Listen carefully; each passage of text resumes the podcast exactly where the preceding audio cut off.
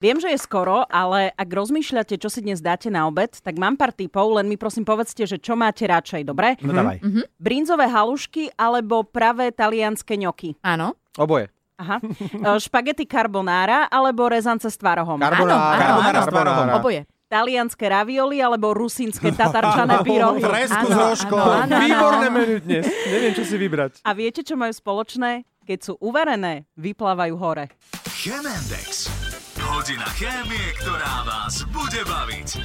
So slovenskou chemičkou a komunikátorkou vedy Martinou Rybar-Hestericovou, ktorá pôsobí vo Švajčiarsku, máme spoločné nielen rusínske korene a rozprávali sme sa teda o tom, ako nás babky učili, keď varíme pyrohy, tak potom, čo sa vhodia do vriacej vody, mm-hmm. musíme počkať pár minút, kým vyplávajú na povrch. A Maťa mi povedala, že ide o niekoľko fyzikálno-chemických procesov. V prvom rade si treba uvedomiť, že keď sa tieto cestoviny pripravujú, treba zmiešať múku, soľ, vodu a v niektorých prípadoch tam dáte aj vajce, prípadne surový alebo uvarený zemiak. No a múka aj zemiaky sú veľmi bohaté na škrob.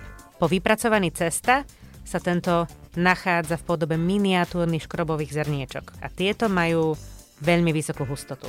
Vďaka tomu surové cestoviny klesajú na dno hrnca. No a práve tam sa deje ten proces. Počas varenia začnú tieto škrobové granulky absorbovať vodu a zmenia svoju štruktúru. Premenia sa na taký akýsi gel, ktorý má už ale hustotu o mnoho nižšiu. Preto sa cestoviny odľahčia. No ale na to, aby začali plávať úplne na povrchu, musí ešte v rámci cestovín zovrieť voda, ktorá je teda pridaná do cesta. Premenou na vodnú paru, vďaka čomu sa tiež tieto cestoviny odľahčia. Inak to varenie je hotová veda. No Ja áno. sa čudujem, že z toho nevyrábajú plavky.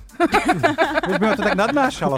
A tatarčané? Alebo ňoky? To je jedno. Nehovor, že keď skočíš do vody, že ješ kudnú. Ja viem, ja viem presne, prečo z toho nevyrábajú plavky, lebo by si ich zjedol, kým by si doplával, kam by si mali. ísť. Tvarohové, máte tvarohové. Typický ďuro. No a pritom, keď robíme cesto, tak do neho sa dostanú, a dostane aj tak akože trošku vzduchu. Na do tretice, keď sa vypracúva cesto na tieto cestoviny, dostane sa do neho aj trocha vzduchu. Jeho zohriatím dochádza k jeho roztiahnutiu, čo tiež prispieva k zníženiu hustoty týchto cestovín. Takže myslíte na to, na všetky tieto tri procesy, keď si budete najbližšie variť nejaké pyrohy, halušky alebo špecle. A to je do plaviek. To je do plaviek, si dostane trochu A vzduchu. Pythagoras, keď jedol tie tatarčané pyrohy a mu to tak vyšlo hore, tak z toho vznikla vlastne Pythagorová veta. Na Expresse. Najlepšia